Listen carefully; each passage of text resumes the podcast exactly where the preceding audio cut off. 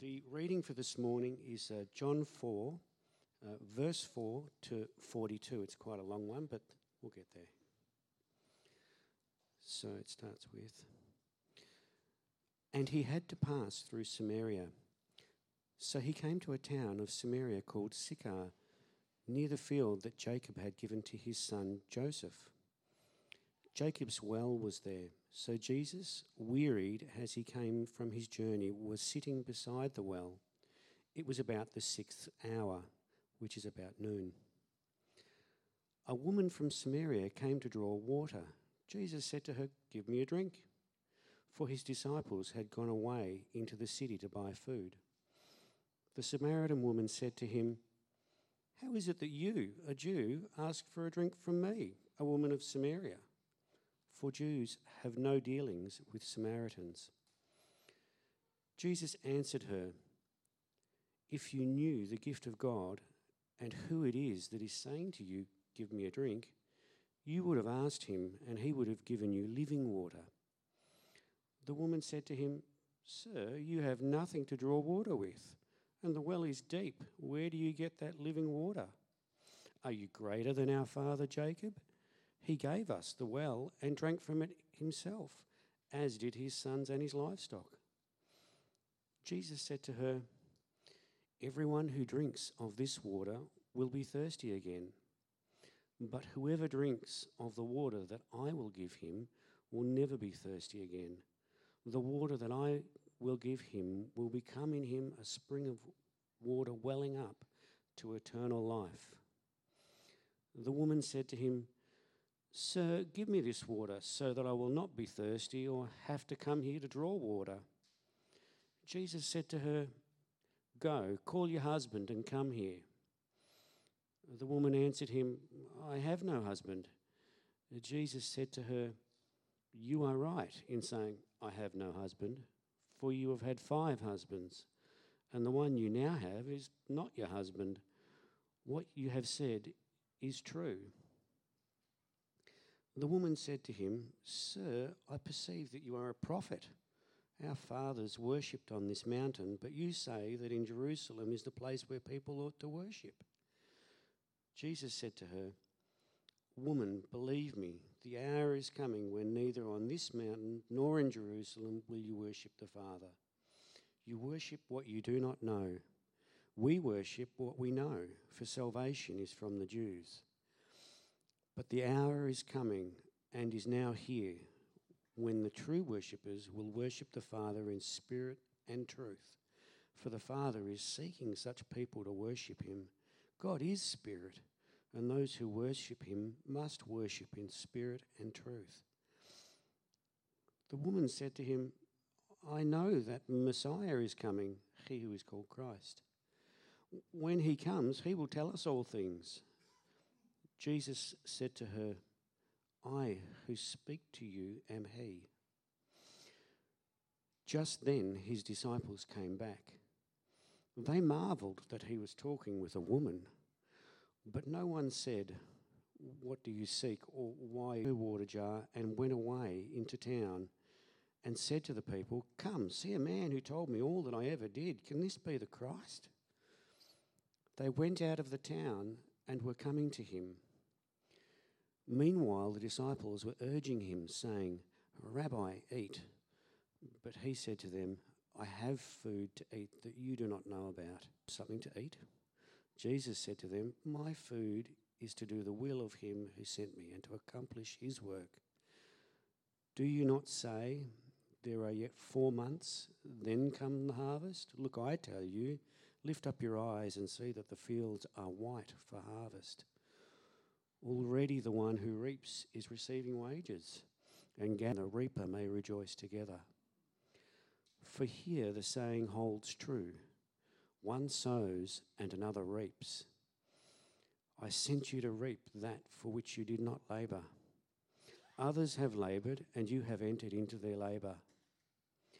Many Samaritans from that town believed in him because of the woman's testimony.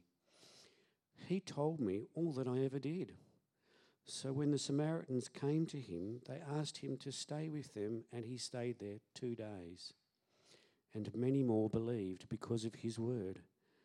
They said to the woman, It is no longer because of what you said that we believe, for we have heard for ourselves, and we know that this is indeed this. Thank you. I'll hand over the mic to Richard.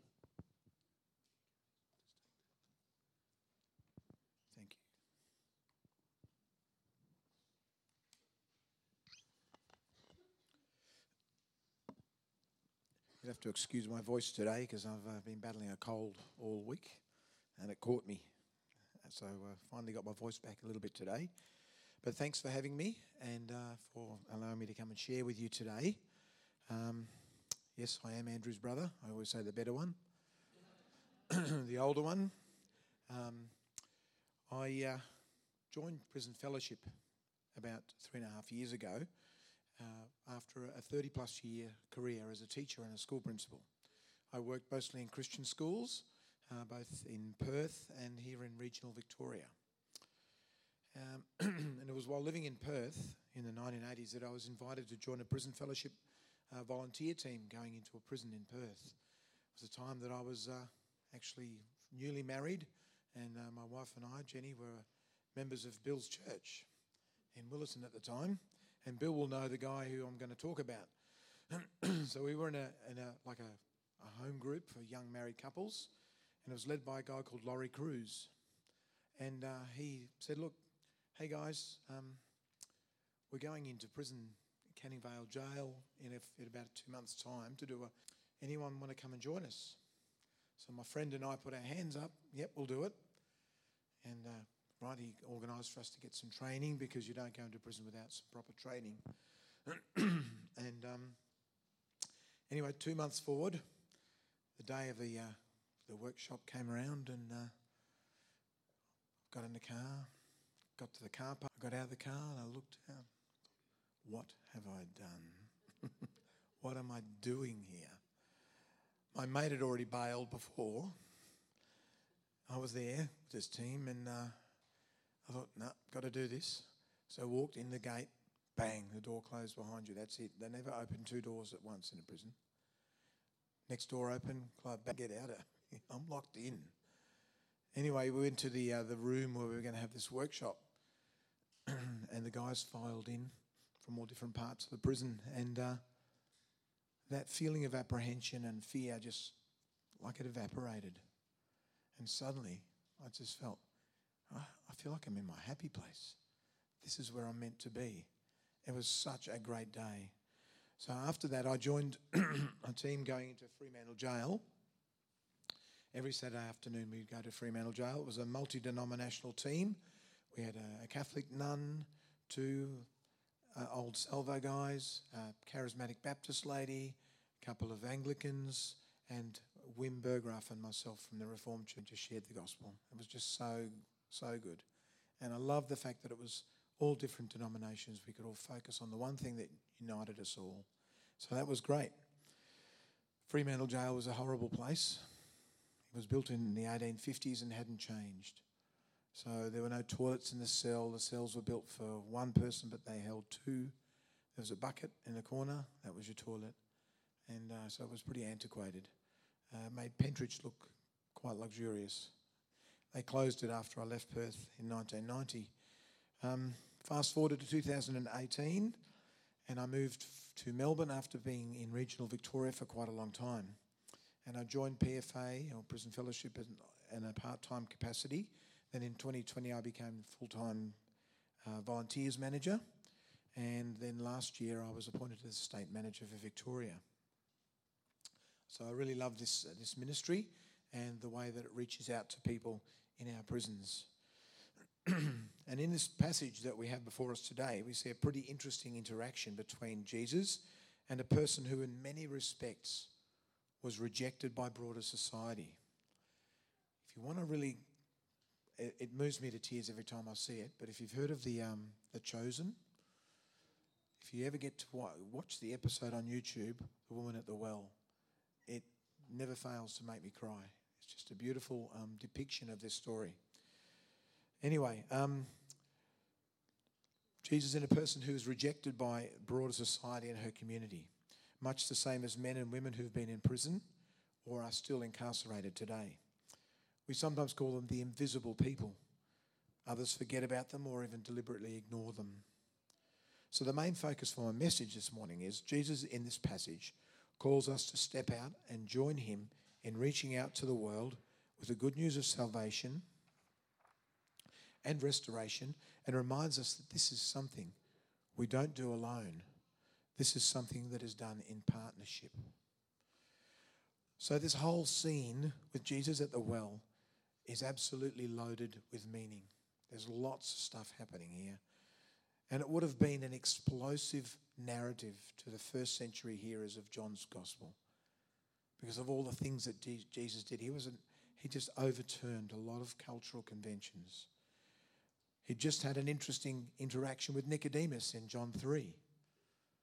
And now he has it with this woman. It's like two ends of the social spectrum from Nicodemus to this woman.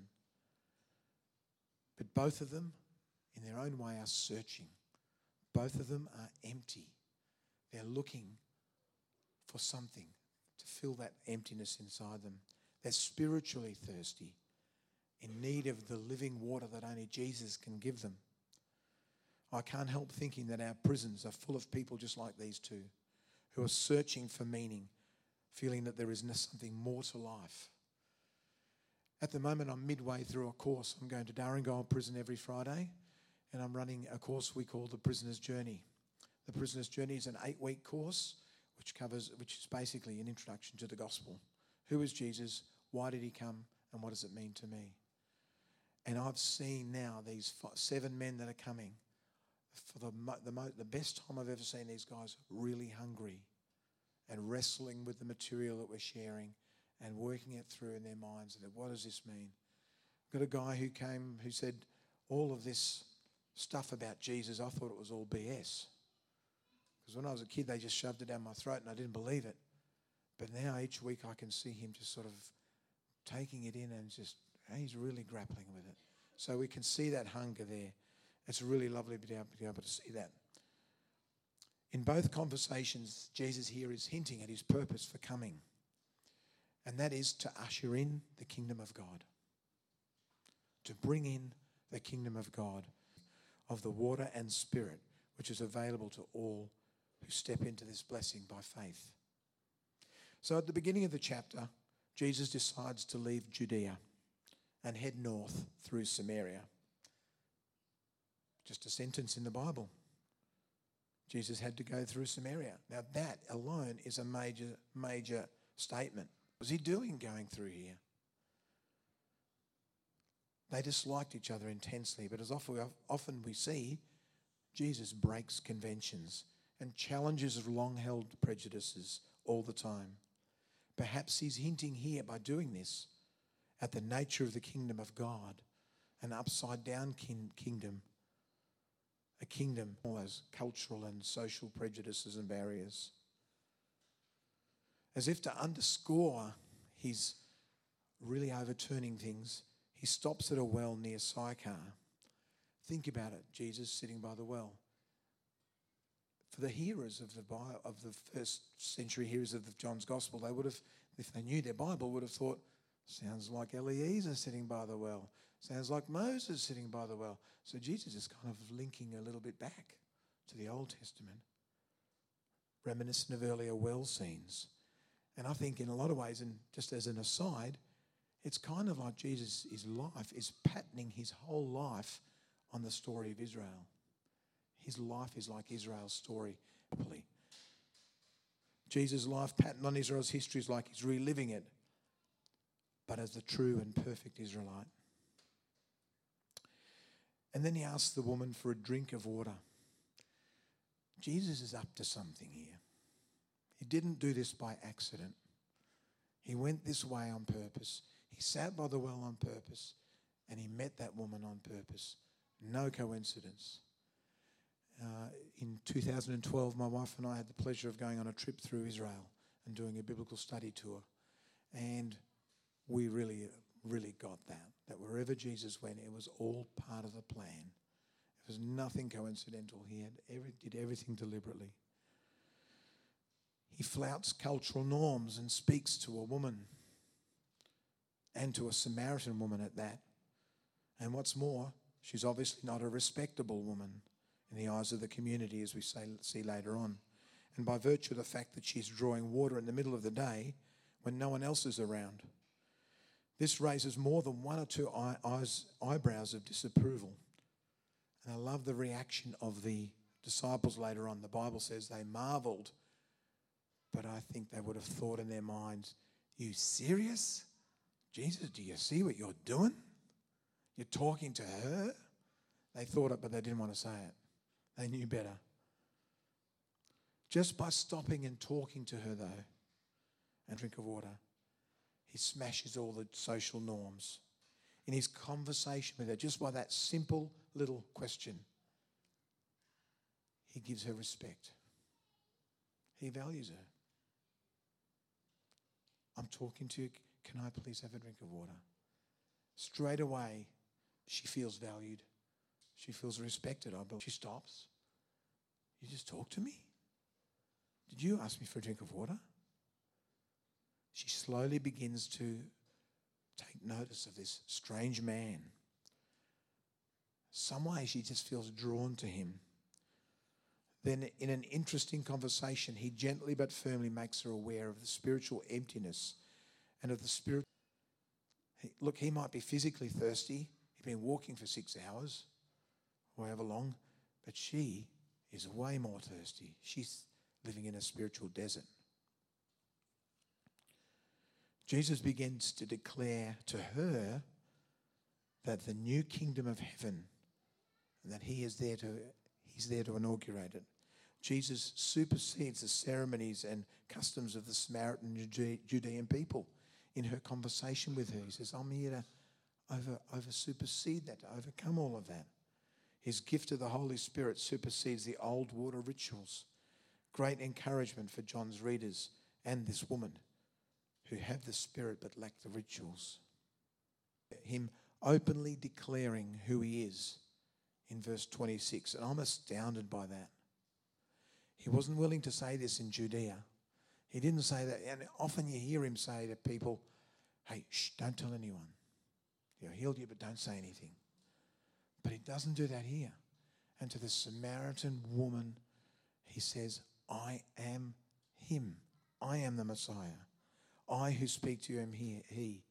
This whole interaction is so loaded for me.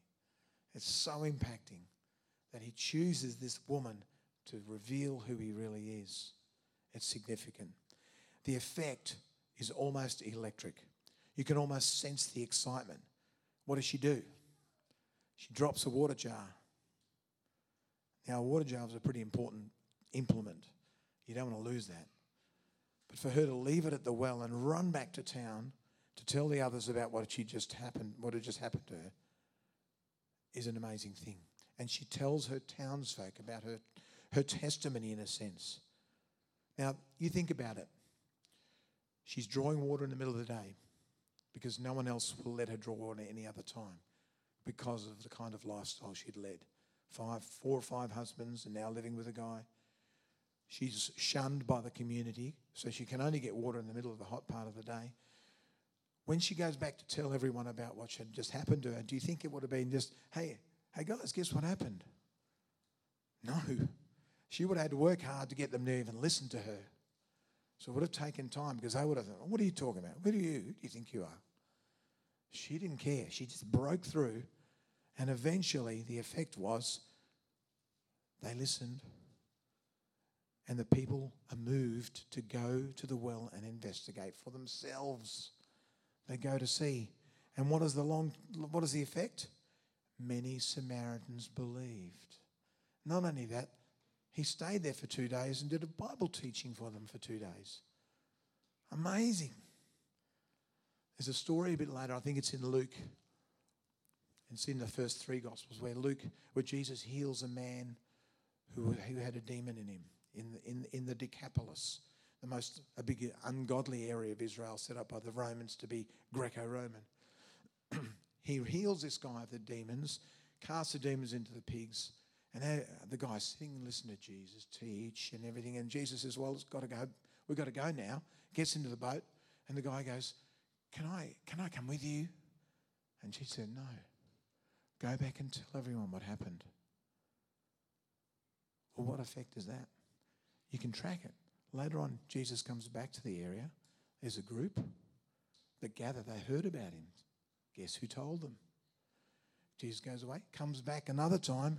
This time he feeds 4,000 people who came to hear him. 4,000 people.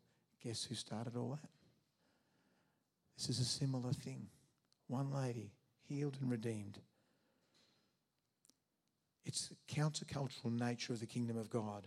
Samaritans being converted, then sitting under the uh, under Jesus' teaching for two days, begging for him to stay. Those you would least expect as citizens of the kingdom, leading the way early on in believing and acknowledging that Jesus is the Savior of the world. I'm amazed at this implied statement and the pattern that Jesus is demonstrating, who he goes to. So we get to our text for the day. Our text for today is verse 34 to 38. My food, said Jesus, is to do the will of him who sent me and to finish his work. Don't you have a saying, it's still four months until harvest? I tell you, open your eyes and look at the fields. They're ripe for the harvest. Even now, the one who draws a, reaps draws a wage and harvests a crop for eternal life, so that the sower and the reaper may be glad together. Thus the saying, one sows and another reap what you haven't worked for. Others have done the hard work and you have reaped the benefits of their labour. So I'd like to make three points. First one, Jesus tells his disciples and us as well that the time for reaching out with the gospel message of salvation and restoration is immediate. We just need to open our, open our eyes to see it. Second point, in front of us. And thirdly, the mission is always completed in partnership with others. So, the first point, the mission is immediate. And just a note on verse 34, Jesus uses agricultural and food imagery. I did a little bit of study on the word food, and uh, when we were in Israel, the guy that was leading us said the Hebrew language is full of meaning. So we in English are used to having one meaning for a word and maybe a couple of meanings, but Hebrew can have lots. So one idea is that the word food in ancient times was also used to mean your calling or a metaphor for your the way you your, your calling in life, the way you live your life, what you're meant to do in life. So Jesus has said, My calling, my food, is to do the will of him who sent me.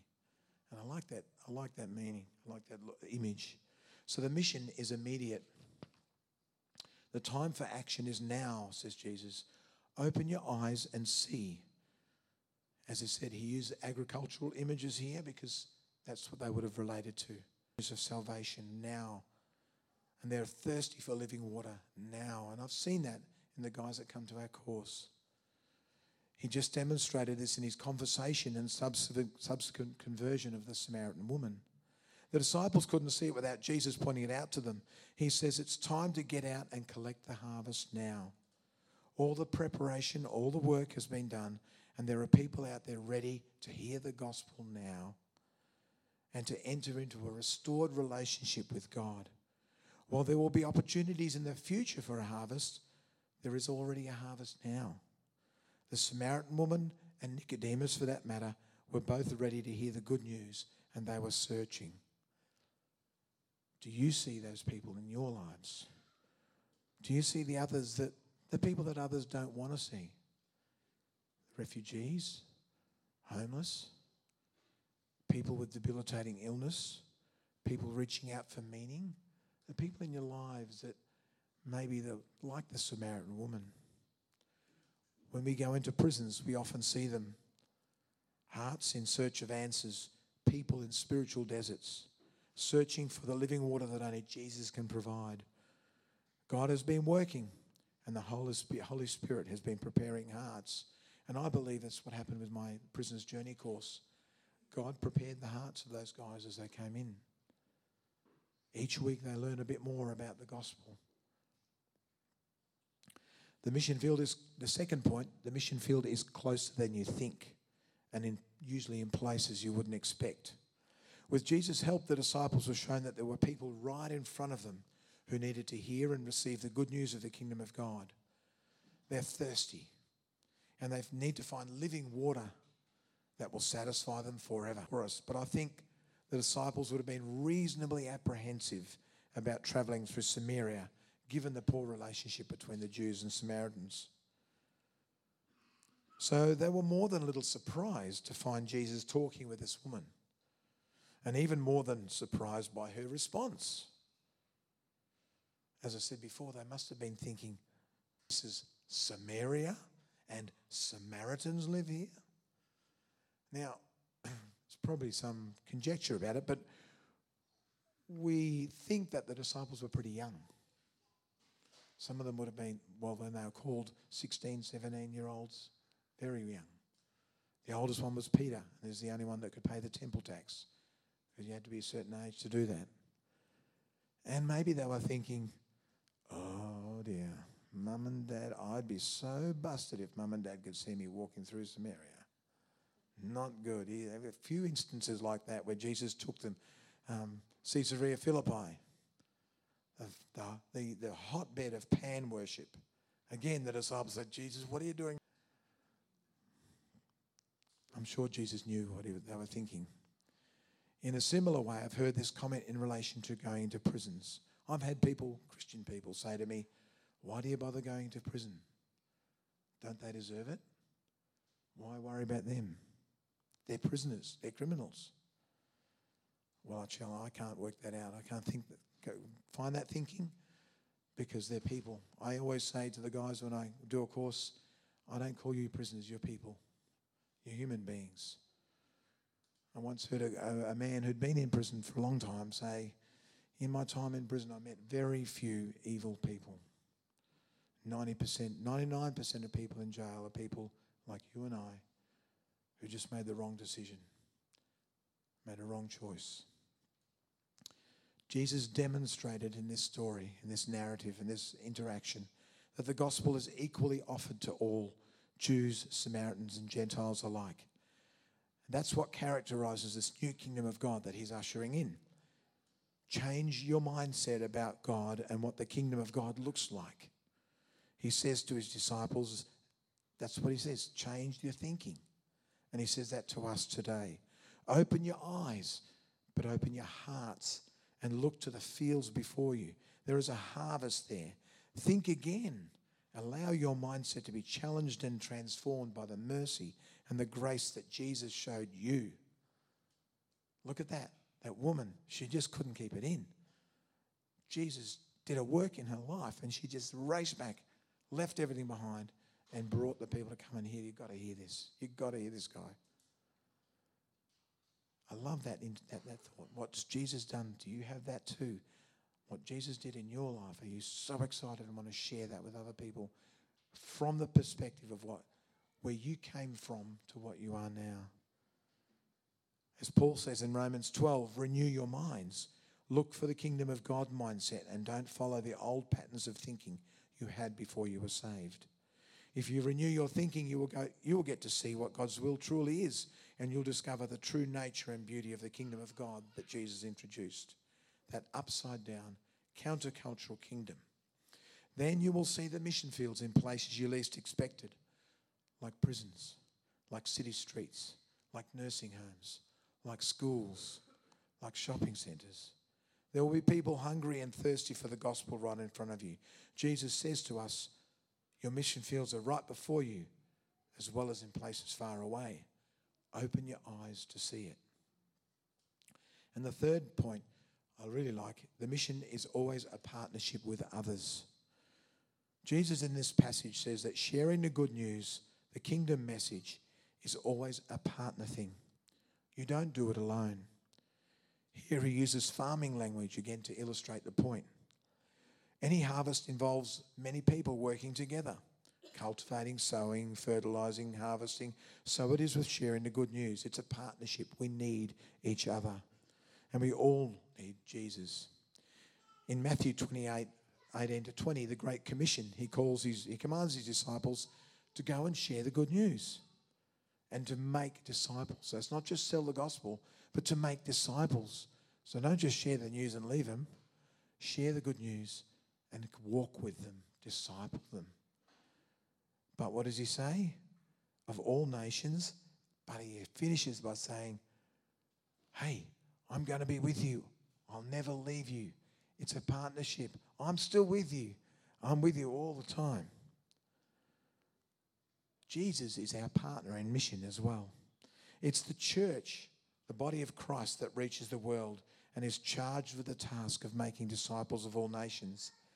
No one of us carry this mission alone. We need to work together as partners. That Prison Fellowship always is deeply appreciative of the connection and the support we have from churches, from people and, and individuals and, and churches. We're passionate about partnering with local churches, like One Hope Community Church. We're a gospel ministry. So we seek to connect with churches because that keeps us connected with the gospel. We really do treasure the support and encouragement we receive from churches. It's a practical and tangible outworking of what Jesus is describing here. We can't carry out this mission in our prisons without the partnership we have with people in churches and individuals. So thank you for your interest this morning. It's a relief to know, as Jesus says, that it's not all up to us individually to share the gospel. We do it in partnership with many others. Paul talks about this later in the New Testament when he writes to the Corinthians in, in 1 Corinthians. Again, using the image of farming, Paul talks about sowing and watering and growing being something that takes a whole group of people along with God. I like the way he describes those involved in mission as in mission workers, co-workers. We're co-workers in the gospel. We see, we see ourselves as co-workers with you and with other churches and individuals across Victoria, partnering together to reach the mission fields in Victoria. We have a huge mission field right in our, our state and our country. Our prisons gospel, there is a great need. During the the, the two years of lockdown, uh, we were really stuck because the prisons locked down, and I mean really locked down. They wouldn't let anyone in.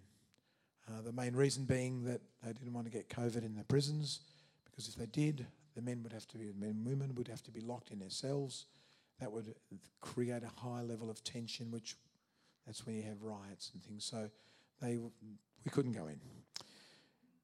I remember thinking, um, it's so frustrating. Here I am, the volunteers coordinator. No, volunteers aren't doing anything.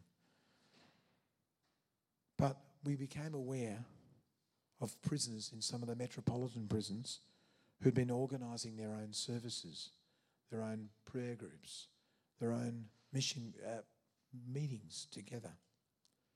And I remember thinking, why should I be surprised by this? This is what God's talking about. And as if to underscore that, an old long term volunteer emailed me and said, Richard, we've got to get away from this idea of that we're bringing the gospel to wherever, in this case, the prisons. We're not bringing the gospel. We're not bringing God into the prisons. God is already in there. He's working. God's already in the shopping centre. God's already in the nursing home. What He wants us to do is to come and join Him, partner with Him, work with Him as co workers, and continue to grow the ministry. And I thought, wow, that, that was real like a light bulb for me. And it just encouraged me during the lockdown. God is still at work. So, Jesus reminds us in this passage that we need to open our eyes to see the enormous need and spiritual hunger out there and to realize the time for action is now. The fields are ready to be harvested, people are ready to hear the good news, but often in places we don't expect. Secondly, besides opening our eyes, we need to open our minds and embrace kingdom thinking, change our expectations and bring them in line with Jesus. Pattern our lives on Jesus' life and be ready to carry out the mission that He gave us the way He modeled it. With renewed minds and hearts, we can begin to see that there are mission fields or opportunities to share the good news all around us. Thirdly, don't do it alone. It's a partnership which includes Jesus as an integral partner. We are co workers with Jesus in the kingdom and in the mission fields we work in. Your work in sharing the gospel will be combined with other efforts in a partnership to see many people restored to a right relationship with God as He planned already in Genesis. And I say many. One of the key verses we did in the third session of the prisoner's journey is Jesus said, I didn't come to call the righteous, but the sinners. Another one, I came to call many. So not everyone will re- respond. Not everyone, but many will. And that's what the harvest is about. Thirdly, we're all, uh, finally, remember we're serving Jesus and continuing the work and mission that he has initiated. And I love that. Jesus initiated the kingdom, just like God initiated creation and got us to continue working in it to develop it, as it says in Genesis 1 27.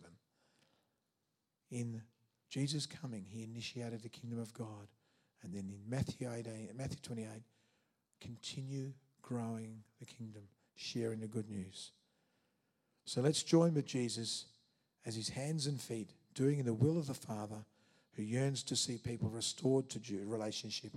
And let's continue the work of growing and advancing the kingdom of God that Jesus came to usher in. Let's be prepared to share the hope and love that we ourselves have received now. Remember, Jesus always will be with us, no matter what happens.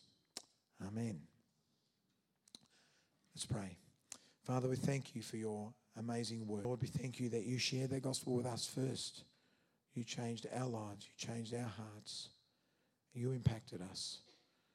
And so, armed with that, that awe and that knowledge, fill us with a, a keen sense of reaching out to share this good news, just like the Samaritan woman did, with those around us, with those who want to hear, and to equip us to be able to disciple the people that you put in our paths and help us to work together as a team. We pray in Jesus' name. Amen.